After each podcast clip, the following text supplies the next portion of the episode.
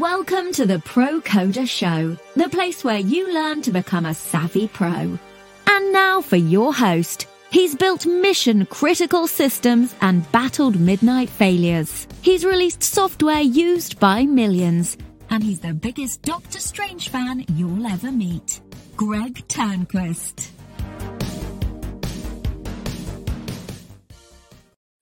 All right, everyone. Welcome to today's episode of the Pro Coder Show. We've got a, a packed uh, episode today. Um, our opening topic, followed by I've uh, dial, called up uh, a good buddy of mine to come on board, which we'll get to a little bit later. But what we're talking about today is what is testing with regards to software. What there's there's a lot of strong opinions out there. What we're told we should be doing.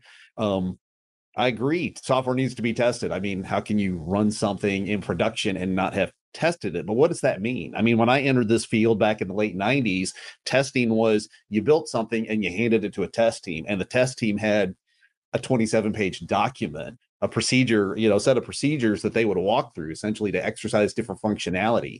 If you uncovered a corner case, they updated the procedure. So you know, in the beginning, testing meant, okay, I got this change. I'm going to hand it to somebody else. And I may not hear back from them for two weeks because they may be too busy testing other stuff. So that was what the process was back then. But today we have all kinds of automated testing. You know, test it yourself. We have all we have a dozen and one uh, assertion toolkits, different kinds of testings. And now you can look at any software textbook from a university program, and what do you have? You they start talking about different types of testing, unit testing, integration testing, smoke testing, thread testing, end to end testing, white box testing, black box testing.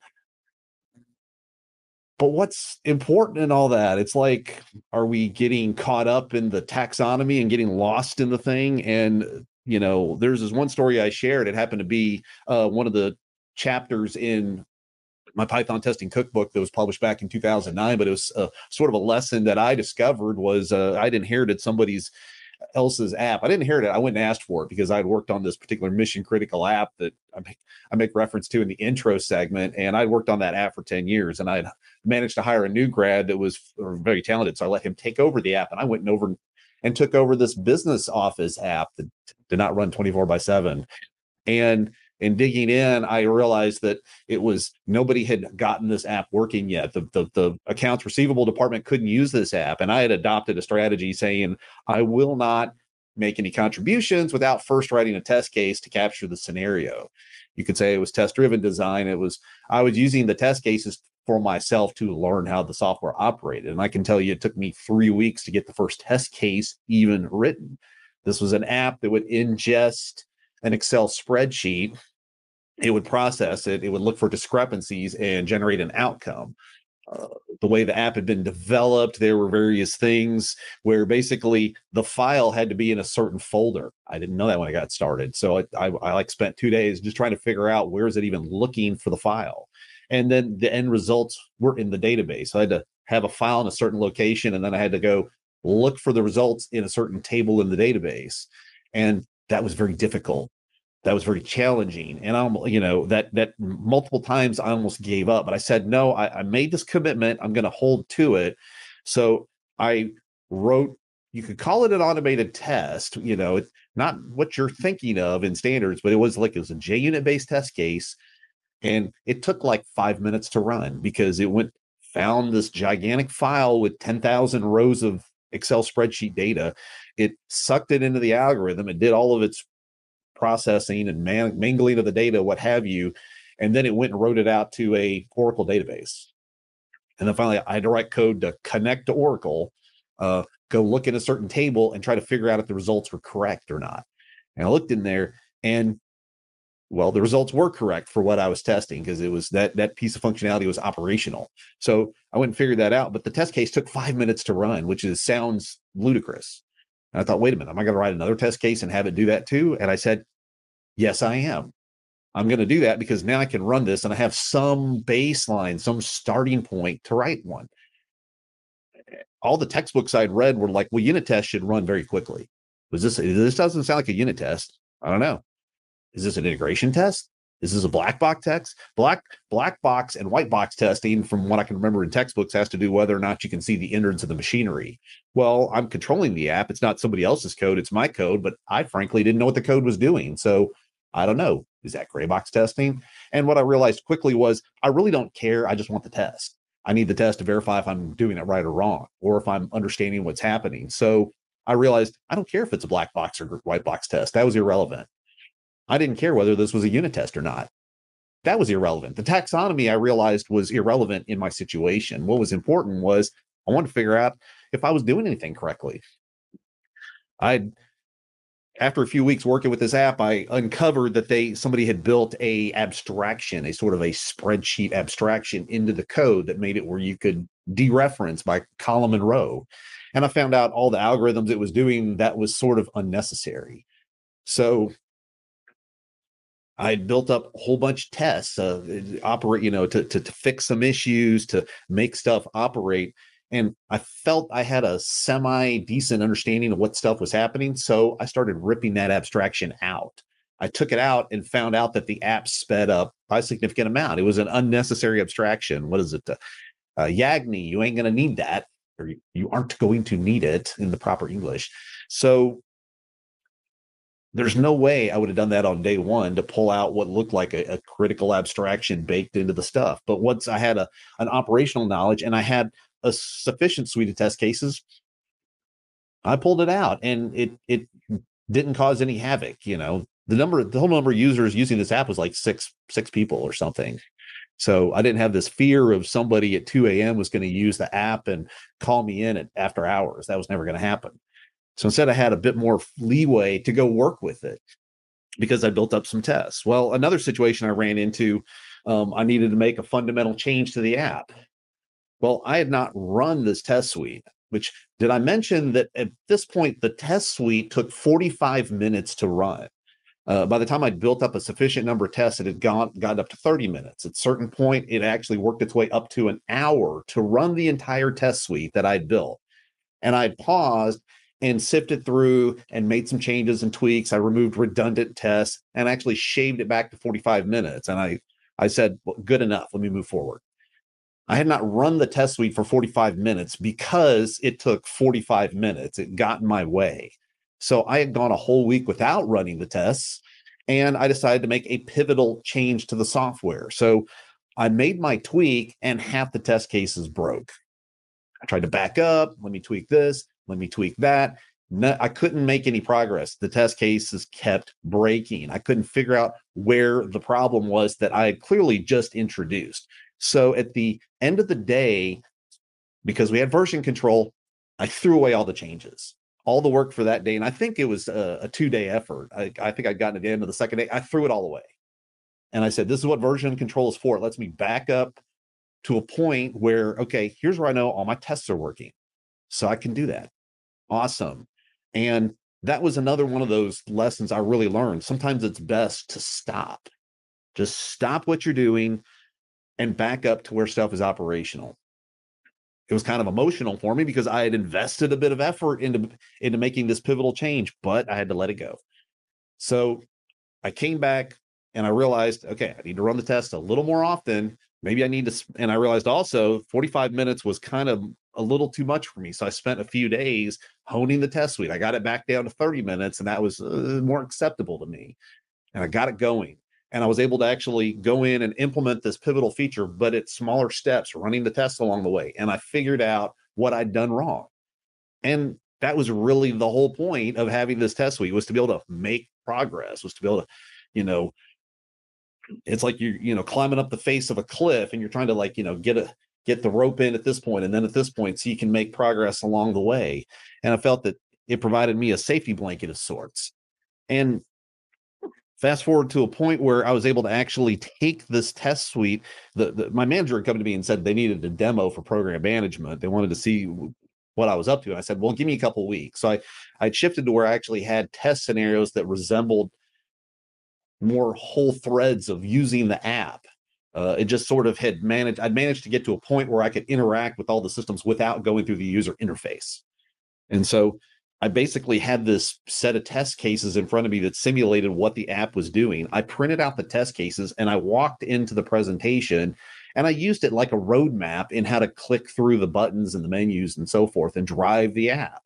And that was the meeting. After I finished the demo, they were very impressed. And that's when I discovered that six other people had worked on this app before me and never got it functional. It had never been operational for accounts receivable. These people were processing 300 invoices a month from telco providers, Sprint, Verizon, SBC, and like you know 101 mom and pop shops I'd never heard of that they they were having to they had invoices come in they had to chew they had to go through them and look for duplicate charges discrepancies mischarge stuff and it would take them these six people an entire month to go through all those invoices the whole idea of this app was to streamline the process speed it up and make it more efficient and so I left that meeting with a better understanding of what my mission was, which is let's get this operational, get these people up and going. So in that situation, it's almost like the testing aspect was sort of secondary. Instead, it was what can I do to bring the value to these people that needed to be operational? And we reached a point where I was able to get them going on the app and they could get the basic stuff going. And maybe, you know, maybe they'd have to go fiddle with it manually later on, but it was giving them a leg up in solving their problem. And we finally reached a point that they could do their whole job with regards to these invoices anyway through the application. We started meeting once a week in a conference room, and I used a slideshow. I, I pulled up PowerPoint on the overhead. They would tell me a scenario, I would type it down in bullet points. This is something, if you go digging in the literature, you'll find is called acceptance testing. The business user is giving me a scenario. I write it down as bullet points in a slide. And then I flip new slide, new scenario. Each slide, I would have like five slides. I would go back to my desk. I would turn the five slides into five test cases and I would implement it. And at this point, I'd kind of streamlined the process enough. I had enough knowledge of the system that I could sit there and make, I could implement new features. I could make alterations as needed in a very efficient manner. And I could roll out a change in the next week with the stuff that they had asked for. And it was sometime shortly after that that I remember going by the break room to get a coffee, and and two of them were in there chatting with each other, and one of them had commented, "I got four invoices today, and I was able to get through all of them." And it it wasn't even lunchtime yet. This person had got through four of the invoices in like probably what had to be two and a half hours. Now remember, they used to need, take six people to get through 300 invoices an entire month span. And here somebody could get through a huge, uh, what, you know, a chunk of it in no time flat. And that's when I realized this is what I'm really here to do. This is what being a pro coder is all about. I'm sitting there trying to make it where they can do their job, where they can implement this. You know, I may have mentioned the story in other episodes of the Pro Coder Show, but that was a real sense of accomplishment in that they don't care about white box testing and integration testing and thread. Te- you know that that's just taxonomy for us, uh, or maybe it's taxonomy for textbook writers or something. It's almost like the whole point is we need to let's build something so that it can serve other people. So we can, if the te- the test cases were serving me, there's other scenarios like what about you know this app was in house, so there was a, no security, if you will. They didn't have to log in and stuff. When you're doing testing and you're you have a security, like so you have an app that's visible to the outside world. There's going to be security in there something I I don't I don't see as much mentioned in all the stuff about the taxonomies of the world and testing is well you for practical purposes you need to test the success path. That's very easy to see. I need to test that I can get in and view this web page as an authorized user. What happens if you're not an authorized user? What if what happens if you're unauthenticated? What's supposed to happen? Are you supposed to get bumped to the to a specific page? Does the thing do that? What if you are authenticated, but you're not authorized? You're trying to access a manager's page, but you're just the customer service rep. What's supposed to happen there? This is where security turns into this combinatorial explosion of, well, I need to test the good path and the bad path and all these various scenarios. And that's something that's very nice to have in some automated testing. And that's why different platforms like I know Spring Security has test constructs to help with that. So here's a test scenario, and I'm going to annotate it at with users. I can pick a particular user, I can pick what roles they have, and then lay out what they're doing. And so that's where we have another aspect of, you know, here's where testing serves another feature in that let's verify it's doing the right thing in the right scenario. Is it doing the right thing in the wrong scenario? You know, what what is happening there? Um, and I like uh, the, the the the appeal I get when I look at some of these assertion toolkits. Like one of my favorites is AssertJ. Is AssertJ? Their whole focus is let's make assertions read read like sentences where it's very clear that you're demonstrating this particular behavior. Now it's very easy, you know, we we have other things and and gadgets and thingamabobs to use. For example, we have mocks. Mocks have a certain feature, a certain characteristic where I'm not I'm not testing this code, I'm testing the behavior of the code, which is kind of hard to differentiate. But mocks afford us an alternative way of testing but there's this trade-off which is the fact is if any of the flow changes you can break you know you can you can break mock tests and what you can do is generate work for yourself that you didn't anticipate. You can alter this behavior and it breaks that test because the mock didn't expect that behavior to show up. Whether that's right or wrong the mock may view it as a breaking change. And so we have it we have i've done it myself where i've made the fatal flaw of where i was actually i didn't realize to what degree i was actually i was just testing the mock. I was verifying the mock works correctly and it wasn't effectively verifying that the actual system works correctly. So testing isn't isn't free it's not this universal thing that always lets us okay well if i just do this test here this is going to be the right path to go down. Well it depends. It's there's there's cases where you know i would go into a system and it's like oh look okay we've got uh, 20 different test classes that cover it. I'm going to change a fundamental flow of the thing and it's going to hit all of those test cases. So it's like was was there a better way to write those tests maybe maybe not maybe it really is the change i'm doing is that fundamental and it hits all those corner cases that's a legit issue or it could be maybe my test scenario is not not optimal. Nothing nothing is perfect, so we have to take what we can get. But there's a form of debt, you know, technical debt in there about amongst our test cases. And so with all the test cases, are we going to have too much debt to deal with that? Well, that's just the, that's part of the ebb and flow of being a pro coder. So uh, you know, that's some of the that's some of the challenges we have. And you know, I wrote a blog article several years ago at greglturnquist.com and I talked about how uh, you know, I'd become a big fan of automated testing. I like capturing tests.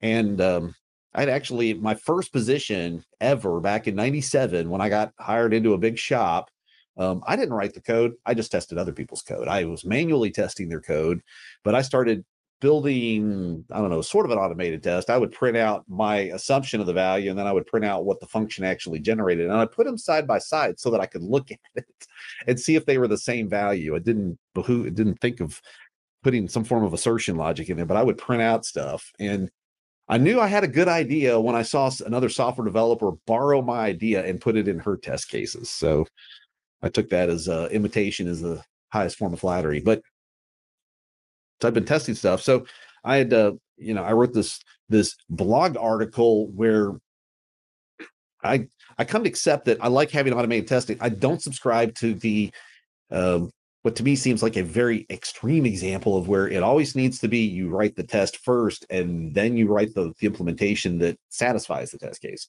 I think there's situations where that makes sense. And there's situations where sometimes you just have to you're, you're trying to play with the code first, trying to play around with it, get a feel for it, get a get it something going that you like. And it's like, okay, now that I like this, let me let me capture this with some tests, you know. And so I'm not I'm not a big fan of what's called test driven design, which is a very a very specific uh, flavor of testing. So I think there's sometimes that can work and sometimes where it doesn't work, but and some people have other strong opinions on that. So what I'd like to know is what's your opinion on testing? You can put it in the comments wherever you're watching this. Um, with that, I do want to share that uh, Today's episode of the Pro Coder Show is brought to you by 12 Rules for Pro Coders. Um, so what I've mentioned here is that uh, coding is, er, sorry, being a pro coder is more than just writing algorithms. It's more than if-then statements and classes and functions and this stuff. There's there's more to it. There's like meetings and communication, and there's things like uh, continuous integration processes that we learn about. And a lot of these things are not covered anywhere in any university program or boot camp program. And maybe they're not even they're not as widely discussed for even on the forums like YouTube or whatnot. Um, I can go find a million videos on how to build a controller or how to build a web page, but um, compare you know trying to decide what are some of the the best lessons learned about using uh, particular continuous integration pipelines those are maybe a little harder to find some of that content. So i've tried to grab as many lessons that i've learned and put them into this book for you so that you can accelerate your career faster now it's it's it's almost released i have it with my editor right now and since it's not released yet it's super discounted so go to 12rules.io and grab your copy today now, one thing I always like to do is say, I'm, I, I love conversations. I like bringing people in and getting, you know, what's your opinion on this? What's your thought on this? And I was thinking long and hard about the guest that I invited in, is a good friend of mine, uh, who's in the past has helped me run the National Java User Group. And I thought, I know somebody that may disagree with, I don't know, half or all the points that I just made on testing. So why not go get Tim Pote and bring him in with the uh, oh, you got applause. That's good. so makes me feel very welcome. welcome to the show, Tim. Uh, uh, Tim and I live probably within an hour span of each other, but uh, he helped me run for several years the National Java User Group, which we now turned over to other capable hands, uh, Baruch. But uh, I just thought let's uh, let's bring up uh, Tim because I know he's going to have an opinion on testing. yeah, I mean, Everything you said sounded fantastic to me. I mean, the, one of the things that stood out was you saying the taxonomy of testing is irrelevant. Like I see so many conversations where it's just like, oh, I prefer integration tests over unit tests, or I prefer I don't do BDD. I do it." it's like I do not. I could not care less. what what what I want is like, or is this thing working? Is it running? Is it useful for other people? Which is what you were focusing on, which is like spot on. I mean, the only other thought I had well, it's I guess I have two thoughts. One of them is like there is a cost to having a big test suite, right? People are just reluctant to do anything that's going to break the test suite. And so you're you're boxing yourself out of certain solutions that are potentially more effective because it's going to break a bunch of tests and you're going to feel obliged then to go fix a bunch of tests and that's a huge time sink and you know that and everybody knows that, right? Um, and so yeah, I've done before. I've deleted bunches of tests because I changed approach, right? and and then I had to have discussions about whether it was okay to delete a bunch of tests, uh, which is annoying, you know. So there's a there's a certain momentum that over testing brings, I guess, is a observation more than anything else. You know, does not say it's good or bad. Um, yeah, one of the last features I worked on on Spring Data JPA uh, before before I was uh, told, okay, you're not you're not doing any more spring, Greg, was uh, I I had uh, I'd found in Data JPA it has like six different ways that you can do can end up building JPA queries. Okay, and I would always end up I'm over in this corner of the code, or I'm in that corner of the code, or I'm down here, and I'm like, oh wait a minute, the thing that I built helps me here, but wait, I don't have access to it down here. Is there is there a way I can kind of unify it to where the the stuff that is shared is indeed shared? And so I I, I confess I used a little bit of ChatGPT to get me going on it. Like I was like, ChatGPT, do you know the inter- internals of Spring Data JPA? It said that it did. So it may have scanned that. It may it may have been lying. I don't know. But I had asked it and it it, it gave me some ideas. And then I went and ran with them and I started kind of retooling the, the the the internal plumbing of data JPA to be like, I, I want one flow. And in this scenario, we're gonna go out this way and we'll branch it, but we're gonna come back here. And some of that stuff that definitely broke a lot of test cases. And so I'm sitting there like, like you're saying, do I make this change or not? And I'm like, I'm making this change. I decided I'm making this change because it's the right thing to do. Right. This, right. But you had to have some kind of moral grounding to go through this pain that you're about to go through. yes. And it's like, and so and and and so the the real the real question before me, what's what's the little meme where you're like pushing the red button, like which red button exactly, you're sweating, yeah. is do I delete this test case or do I rewrite this test case? And so all my effort is trying to figure out what is the purpose of this test case that I'm staring at. And that's not free time. No. And, you know, newsflash, there's a lot of like meh tests out there, right? Like mm-hmm. the vast majority are going to be meh, not critical, not a linchpin test here, right? mm-hmm.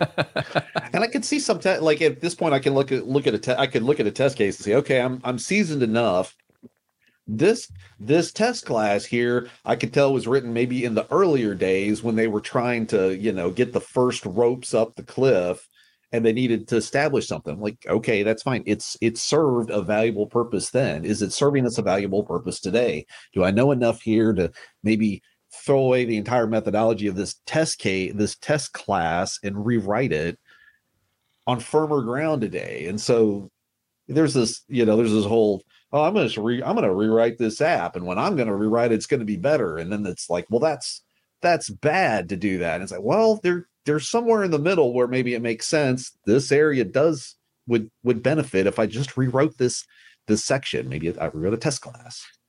Yeah, so. yeah, and that, I mean that's an interesting point too. That's an interesting skill that people don't actually talk about that often. Is going into a section of code and like and reading into like the history of it just by reading the t- text itself, right? Because you can always look at the Git history or whatever. That's helpful, but there's a skill to being able to look at a section of code that's like, oh you know, so and so wrote this. They're gone. You know, they did some funky things here and there. And you could tell just by looking at it, right, whether or not this is something you should pay attention to or, eh, we're to maybe delete this test, right? Now, for those of you that are catching us live, if you go to procoder.io slash question, you can find the link. The link is both in the description and it's pinned in the in the chat, or at least it's pinned in the chat on YouTube. We're broadcasting all kinds of places go pose your question. Do you have a question about testing? Throw it in there, and I will. I promise you, I'll make Tim try to give you an answer. It'd be good.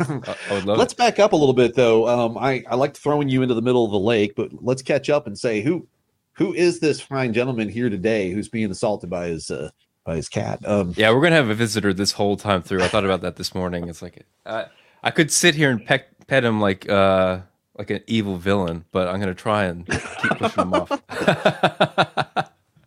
so, what's your Hello background? Is you're a pro coder today. Like, how did you get? How did you get to being a pro coder? Like, what's sort of what's your your? Uh, yeah. So here, uh, strap in. It's a long story. All right. So, um, I went to I went to high school in Arkansas. That's where I'm from, Southwest Arkansas, little town called Hope, Arkansas, right near Texarkana. Um, and I went to high school there, and I went to college at Hendrix College in Central Arkansas. So I got my degree in I got a double major in music and in physics. And my my music undergrad was because it, I got a stipend to play music. In the physics side, I told myself when I signed up for it was, well, I need something, you know, practical that I can use to make money down the road because I know I'm not going to make money as a musician. And it turns out like 18 year old brain isn't doesn't really fully make all the connections you need to. Physics is not practical.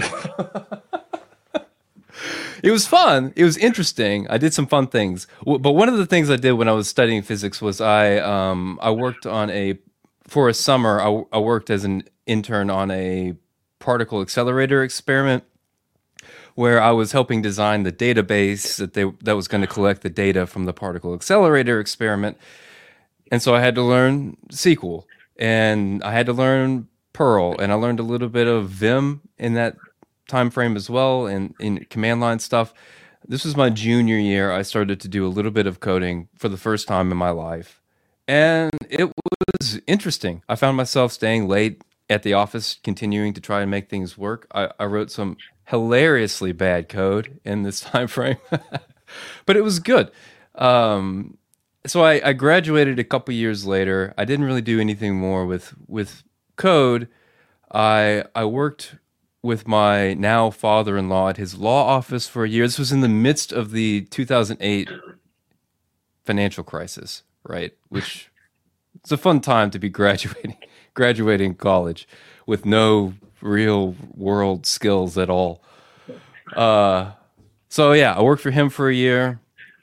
Definitely knew how to get out of there. I started studying Java nights and weekends. Uh, all of the coursework for my college's Java class was free online, and so I worked through all the coursework for for Java, and then um, and then I went to Germany for six months. wow! I got an internship at a company called Miele. They make dishwashers and vacuum cleaners and you know consumer appliances. So I started.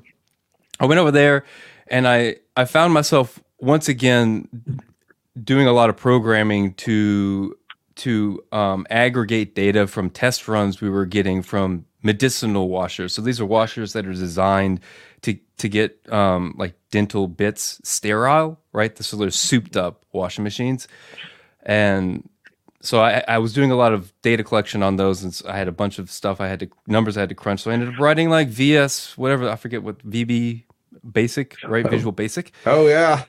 To crunch through a spreadsheet, ended up doing more programming, and I was like, I like this programming thing. So as I'm prepping to come back to the, to the states, I'm frantically applying to every job I can possibly imagine. I mean, I was applying to nonprofits because I had done, you know, organizational work before. I was applying to anybody who would take an application because I needed a job coming home from the states. And I found on Craigslist a, an ad for a small company in Nashville um, that was doing financial modeling, and I answered the ad, and they they came back with like a a request an interview, a short you know prep interview with the recruiter, and he had me run through a couple of questions, and then I went through the broader interview, which they handed me a project that was like half done, and they wanted me to more or less complete it. And it took me a solid week of just banging my head against the wall. There's a bunch of technologies I had no idea about, like Java Beans and and Spring. Spring was in there. Hibernate. It was running on Tomcat. Right, all these things I had never heard of in my life. And I'm just like scrambling around trying to get this project completed, and I did. And it took a week, but I got it, the project fully done, turned it in, and it turns out I was the only one to fully complete all the steps of the project. And so I got the job. Uh, it was very, very low paying for the market at the time, but I had no skills and they were willing to teach me, and that was part of the deal. And so it was a trade I was super happy to make. And so, yeah, spent the first couple years at that place.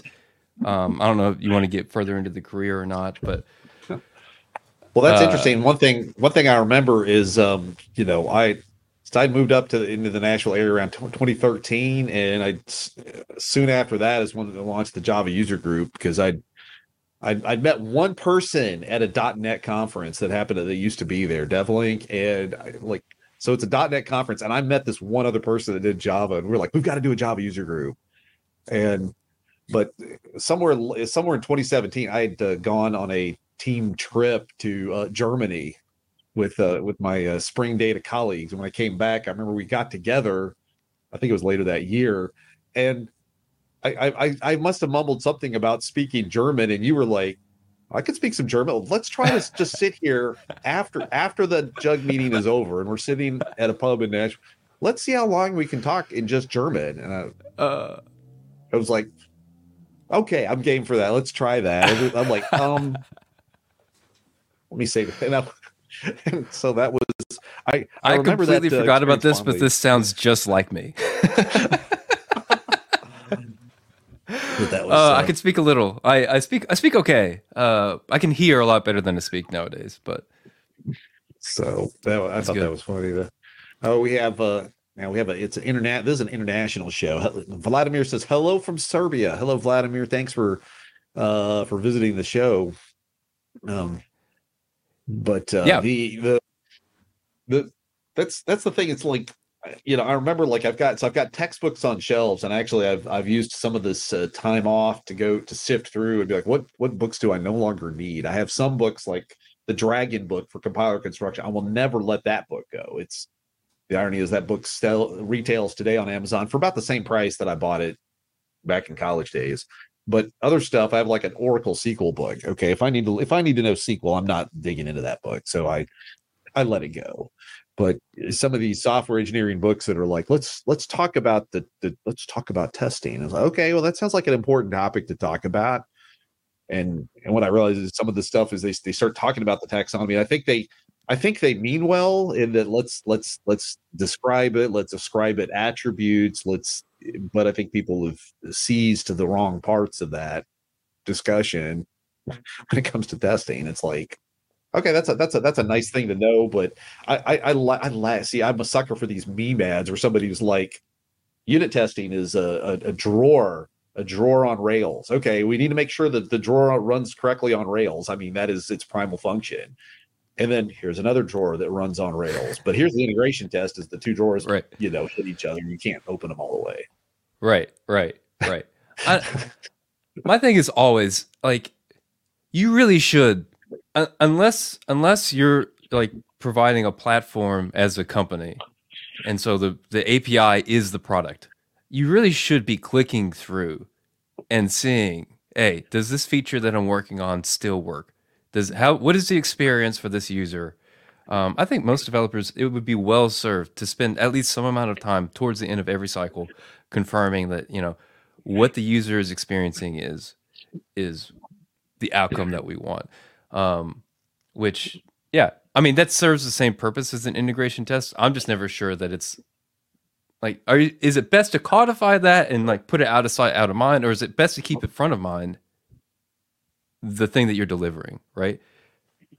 I tend to fall on the latter, but and that's right. You know, it's something like I did. I could not like one of the later like so in all the, the textbooks that I had because I I went to college back in the in the early '90s. Um, you know, in the early '90s, the words acceptance testing didn't exist, and nobody talked about acceptance testing. So by the time that flavor of testing emerged, it sort of was late for me to think about adopting it. And it's not until I was I was sitting in that conference room and you know i'd had the epiphany uh, I, I learned one of my favorite design tools, software design tools, is called Microsoft Word because it's like let me just write down what you're saying and capture that as bullet points or whatnot. And I thought, let me use PowerPoint in this conference room because the font is big, and let me capture those five steps that you're describing to me. And I'm back at my office capturing this scenario, and I was like, wait a minute, that was an acceptance test, wasn't it? That was that was like an it was like an acceptance test. I was like, now I get it.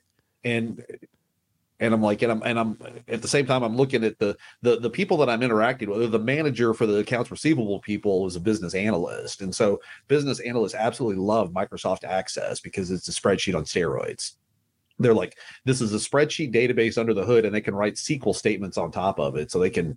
It's like pivot tables move over. You know, pivot tables are real powerful, but move over. It's like select statements to business analysts are gravy, and I was like, okay, well, this it, the the thing was like with access is it's like okay, you can build all this stuff. Is any of it testable? How much of it is functional? It's it's up to them to sustain all that, which is like a, a bugbear. So there they would typically we would have the phenomena that the business the back office business on that contract they would go build all their little tools and access and when it reached to the point of unmanageability when it got too big for them they would then come to us and say could you build us an app for this could you replace our access database with an app and we're like we look at it be like, that's a three month task right there dude.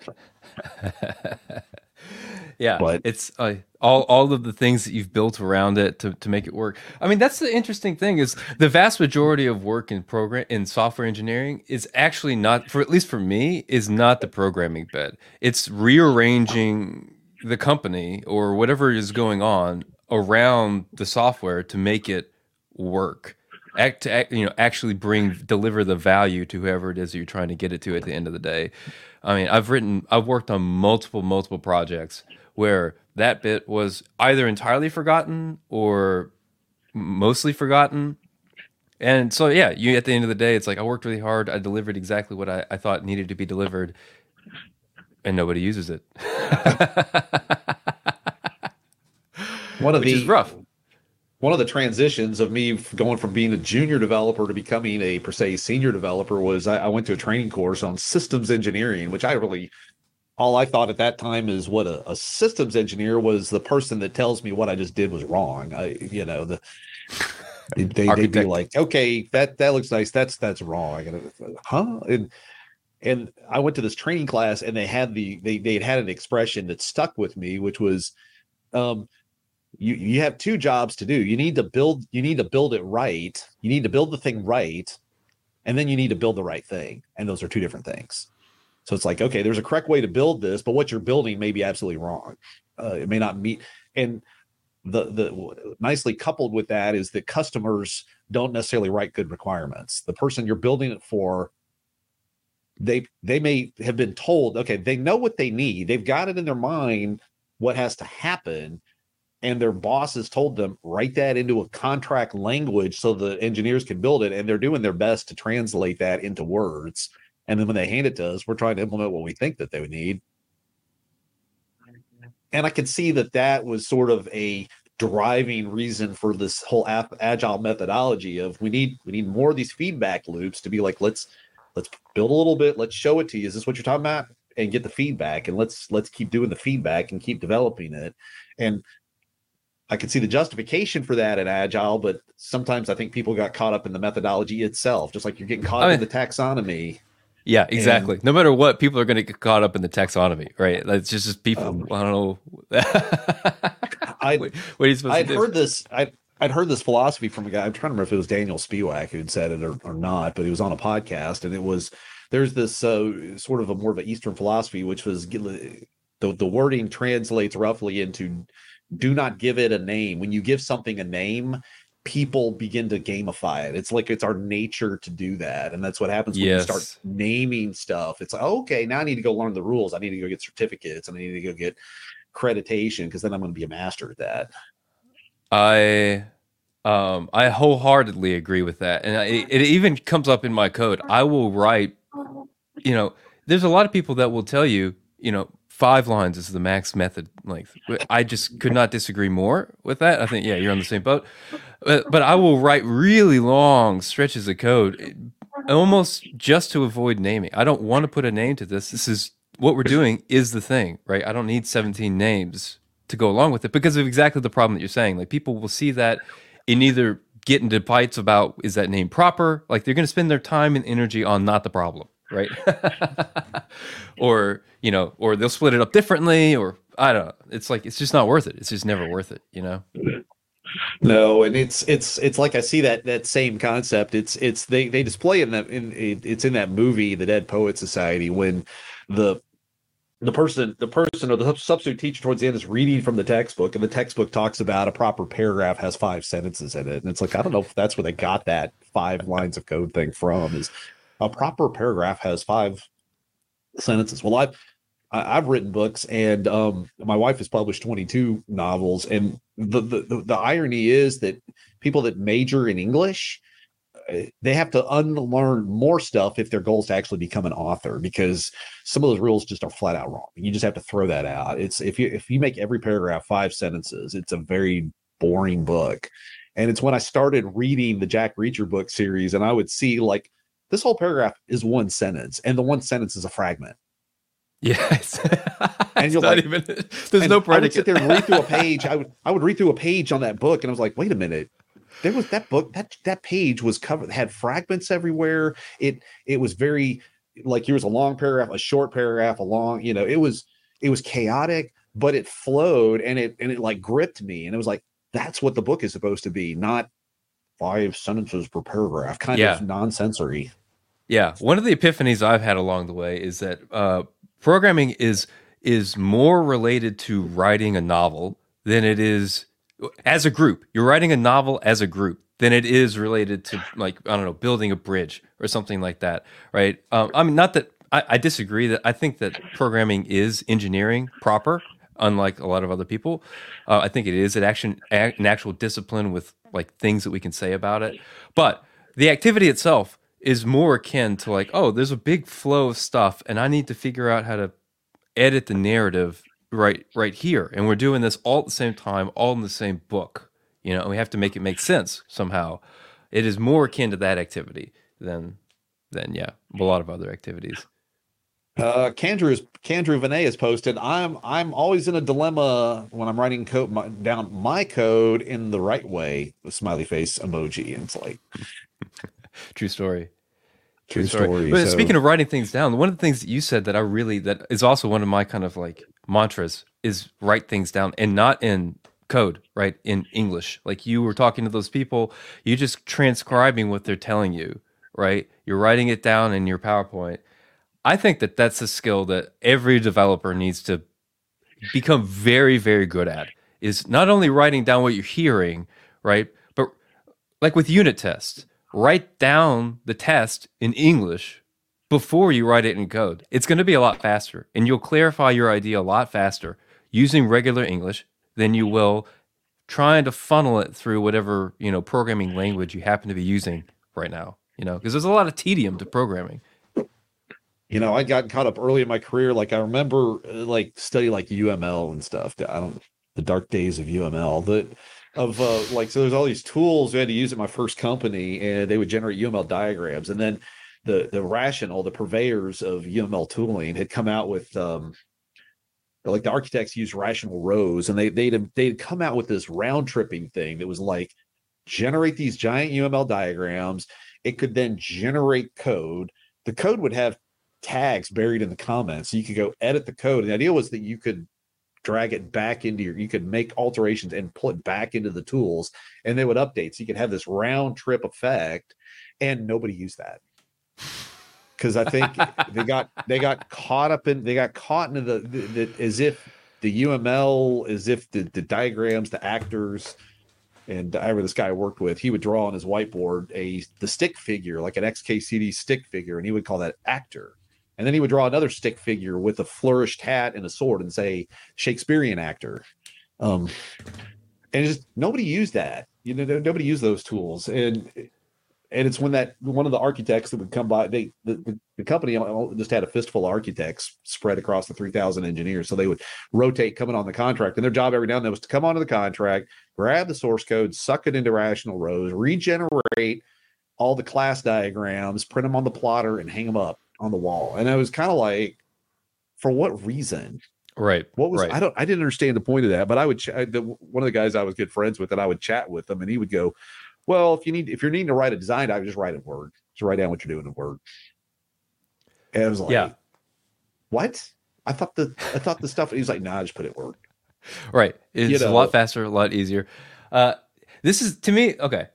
You're touching on the the kind of real. This is the core issue at work with with all the talk about testing, all the talk about you know types, uh, a, a, lot of like build tool conversations, a lot of uh, programming language conversations, a lot of the developer centric conversations. My, the problem that I that I have with it is that um, they all end up becoming like a game within the game. They they become a game worth playing for its own sake, and it's just a really natural human inclination to say, you know, oh, I want to get really good at this at writing tests, and I want to get really good at you know talking to the type system, and I really want to get really good at you know Kubernetes or whatever, right? Like, I, I want to get really good at these things that in and of themselves are not that valuable. So you're taking focus away from the end to end value in order to to hyper focus on a thing that might or might not provide value, depends on the case. Um, but I think we as an industry overall just get gamified, right? like we take we take to these things that are fun to solve and end up not solving you know the real issues that people are having around. Not always but often you know, especially in conversation. If you're enjoying the show give it a big thumbs up and share it with a friend right now.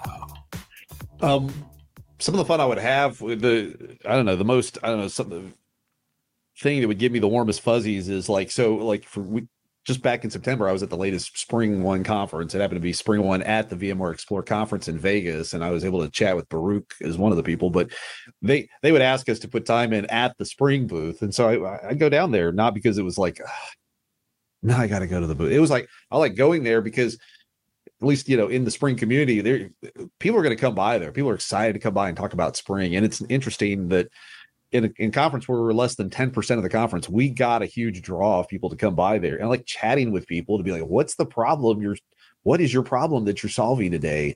And people start giving us the real feedback. It's like, well, in our department, we have a hundred apps that we're managing in the cloud. And so they're they're one of their biggest issues was is we want to upgrade from Spring Boot 2 to Spring Boot 3. How do we do that?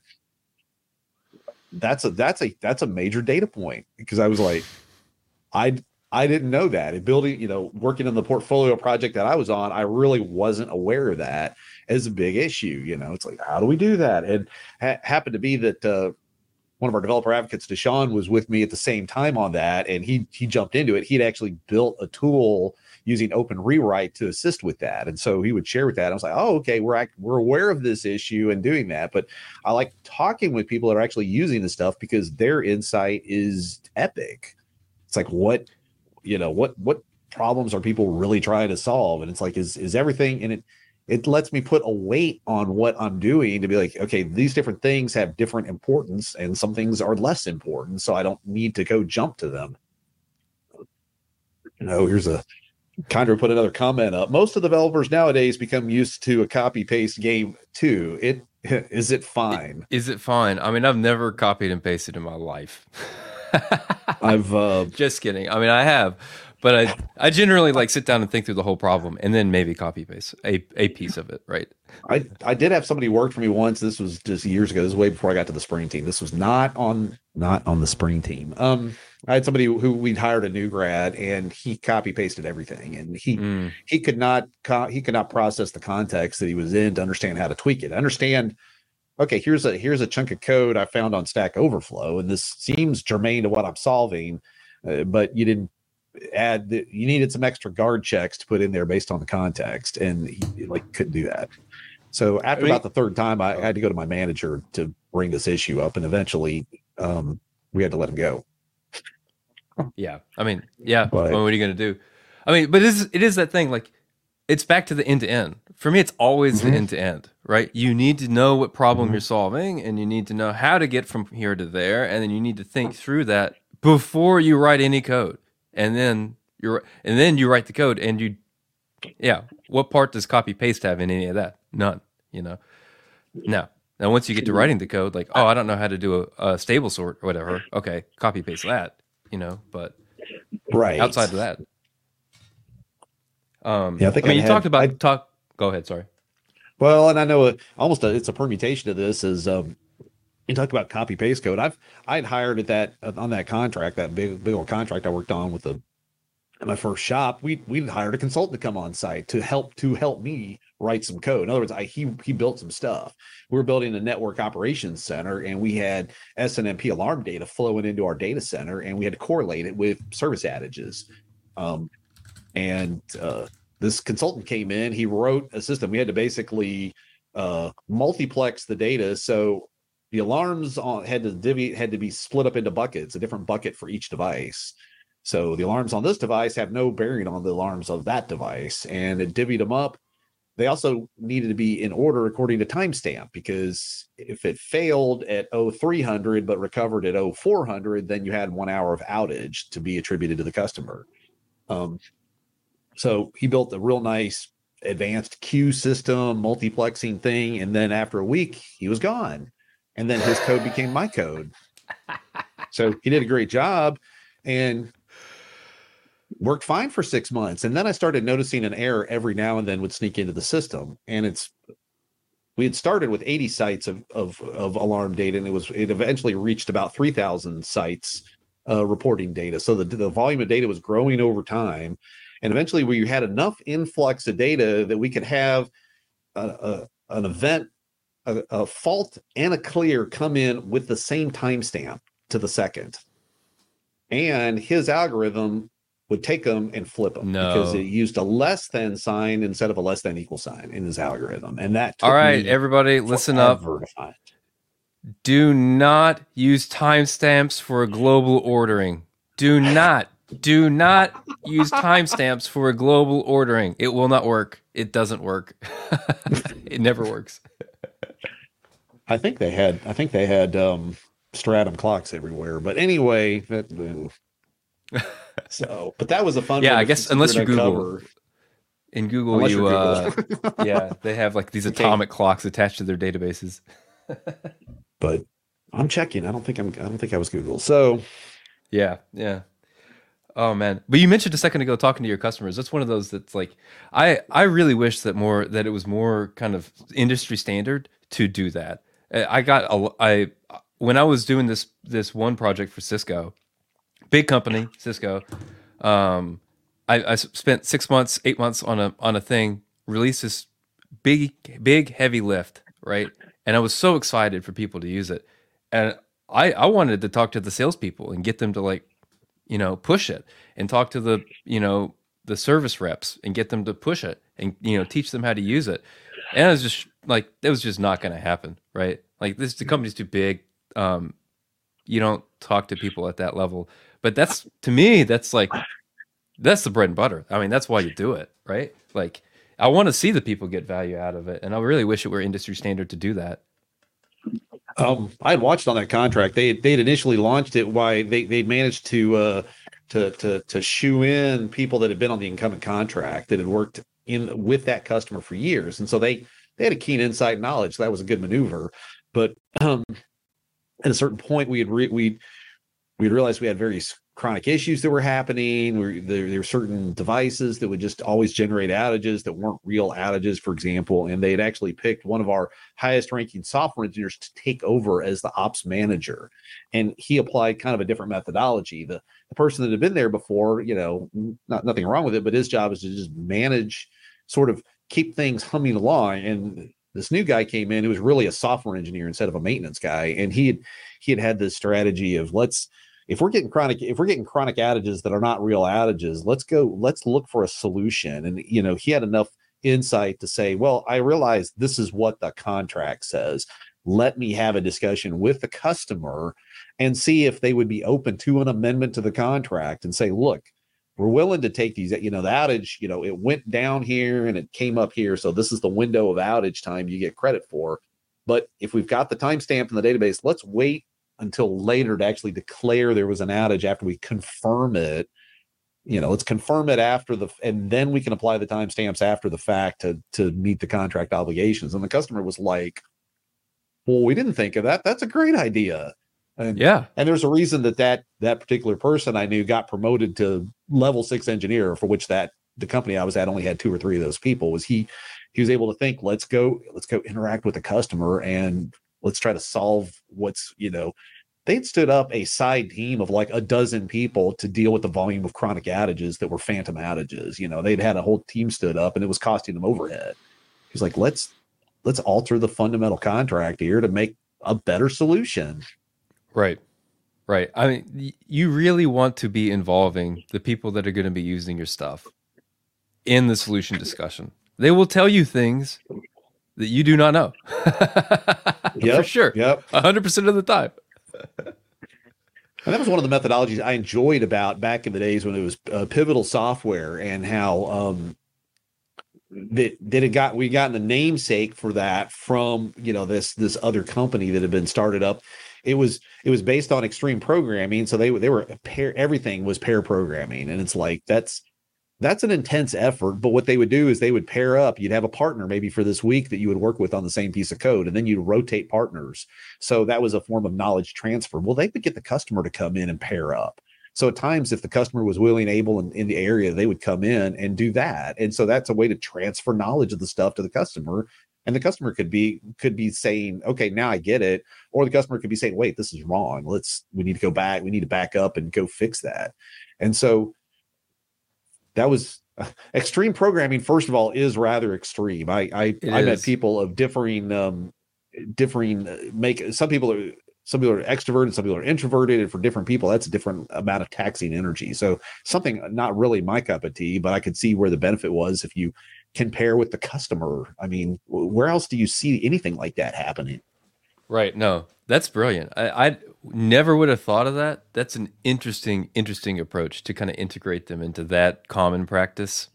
Um, yeah, and just bring them along for a full day. It, the thing is, is, like it doesn't even necessarily matter what you're doing. You kind of just want to be spending time with them. So it's like a, just a good excuse to spend time together and let them talk about how they work, talk about what they're concerned about, talk about what they're doing. You know, that's that's great. You know, extreme programming is tough though. It's um, I, I don't think there's anybody that comes to the end of an extreme programming day and isn't just more or pair programming day even right? And isn't just more tired. It's it Drained. requires more of you you know?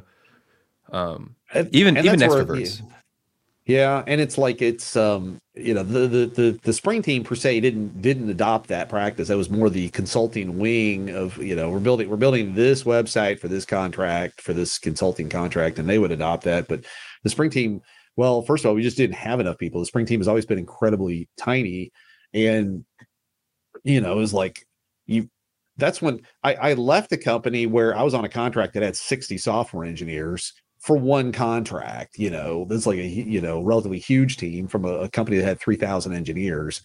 And I got onto the spring team to find out all the portfolio projects are maintained by a team of like 50 people. And I was like, how? I don't comprehend that. You know, it's but it's like it's just it's a different focus, it's a different, you know, whole different there's there's different checks. The other thing i learned about was there's also a difference between are you building application code for an end user or are you building framework code that's used by millions of people spread across thousands of companies you know and that right. it's a different layout of a lot of times it's just a, no we're not we're not going to implement that request. No Right. that's that's not general enough for the tool that's what you get with toolkits you know, no. Right right.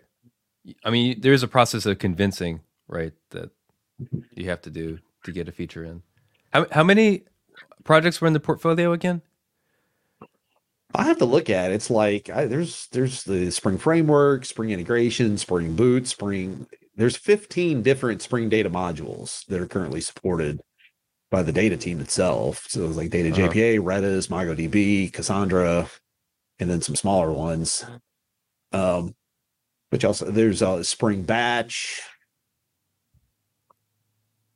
Uh, But So uh, a I few have to go look dozen. A few dozen probably. But but it's like it's that's that's the the, the, the realization. You go we'd be at a spring conference and we'd be sitting at a table and that was a chance to go you know you can meet with the community. They formed the the spring conferences had been launched way back in the mid 2000s as a way to bring a distributed team together. The spring team said let's get together face to face so we can meet and we'll also put on some we'll put on talks and presentations to talk about the the product so that the community the most the most uh uh, active members of the community have a chance can come on site and also meet the team and we can interact directly with the community.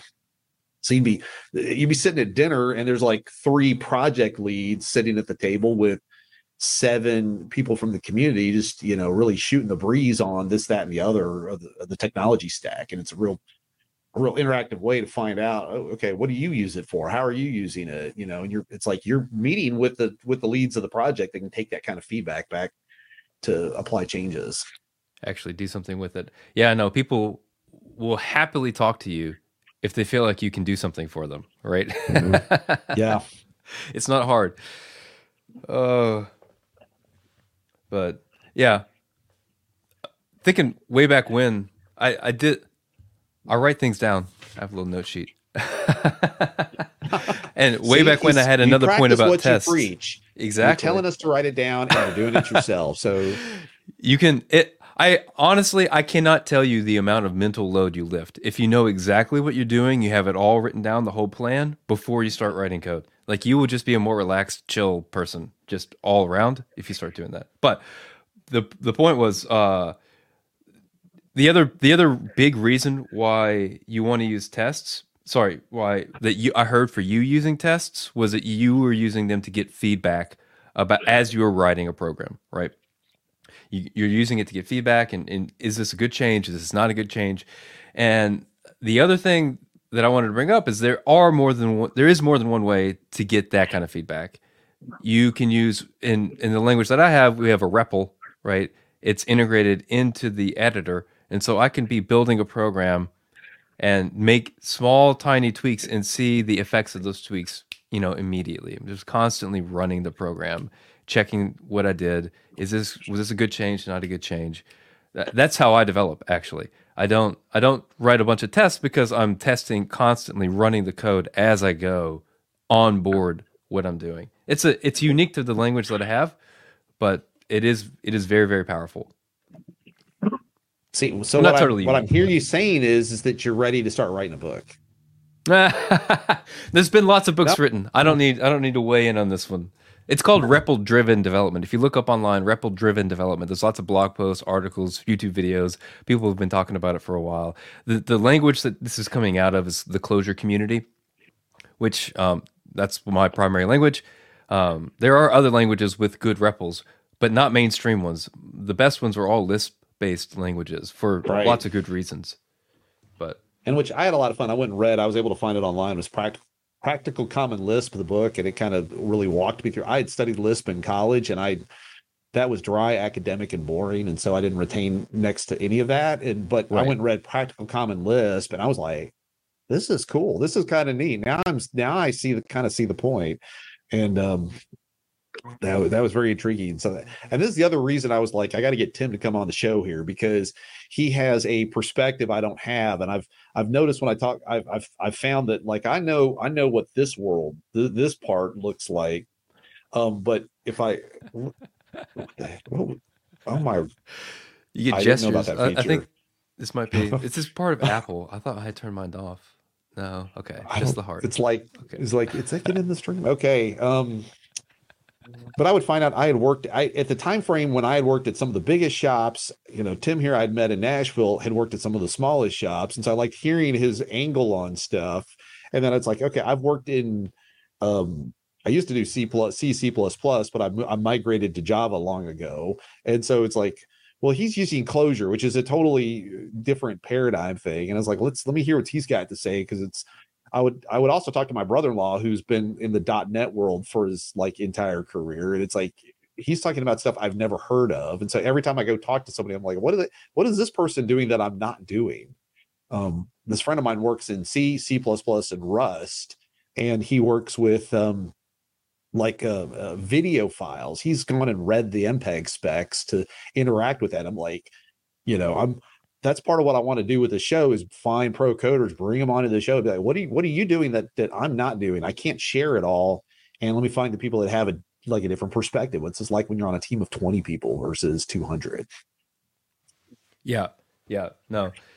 It's weird. And you know, the I, the interesting thing for me about Clojure, there's I don't know. There's there's a lot of takes out there. Most of them are probably partially correct. Uh, like there's there's a certain um, pomposity. Thanks, Kendra. Uh, of that a lot of Clojure developers have that I don't particularly appreciate. But for me personally, it's it's been a very big step for me in terms of personal growth and like learning about how to think about programs and learning about how to structure programs in a way that's effective. Uh, I I don't think I could have learned it in any of the traditional OO or even procedure based languages.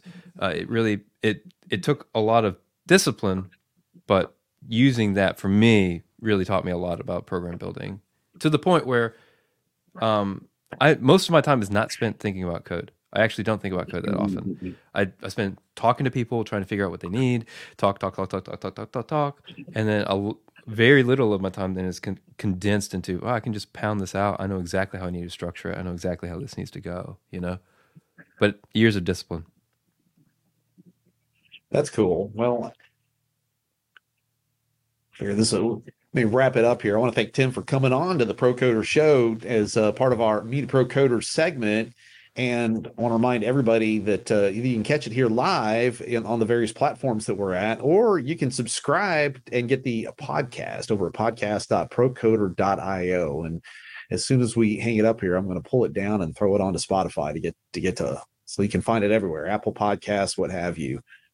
Not well, it's going to go until it's not going to go as Google Podcasts because they're supplanting that with YouTube. But I want to thank everybody for coming out today's podcast. episode. Yep. Thanks.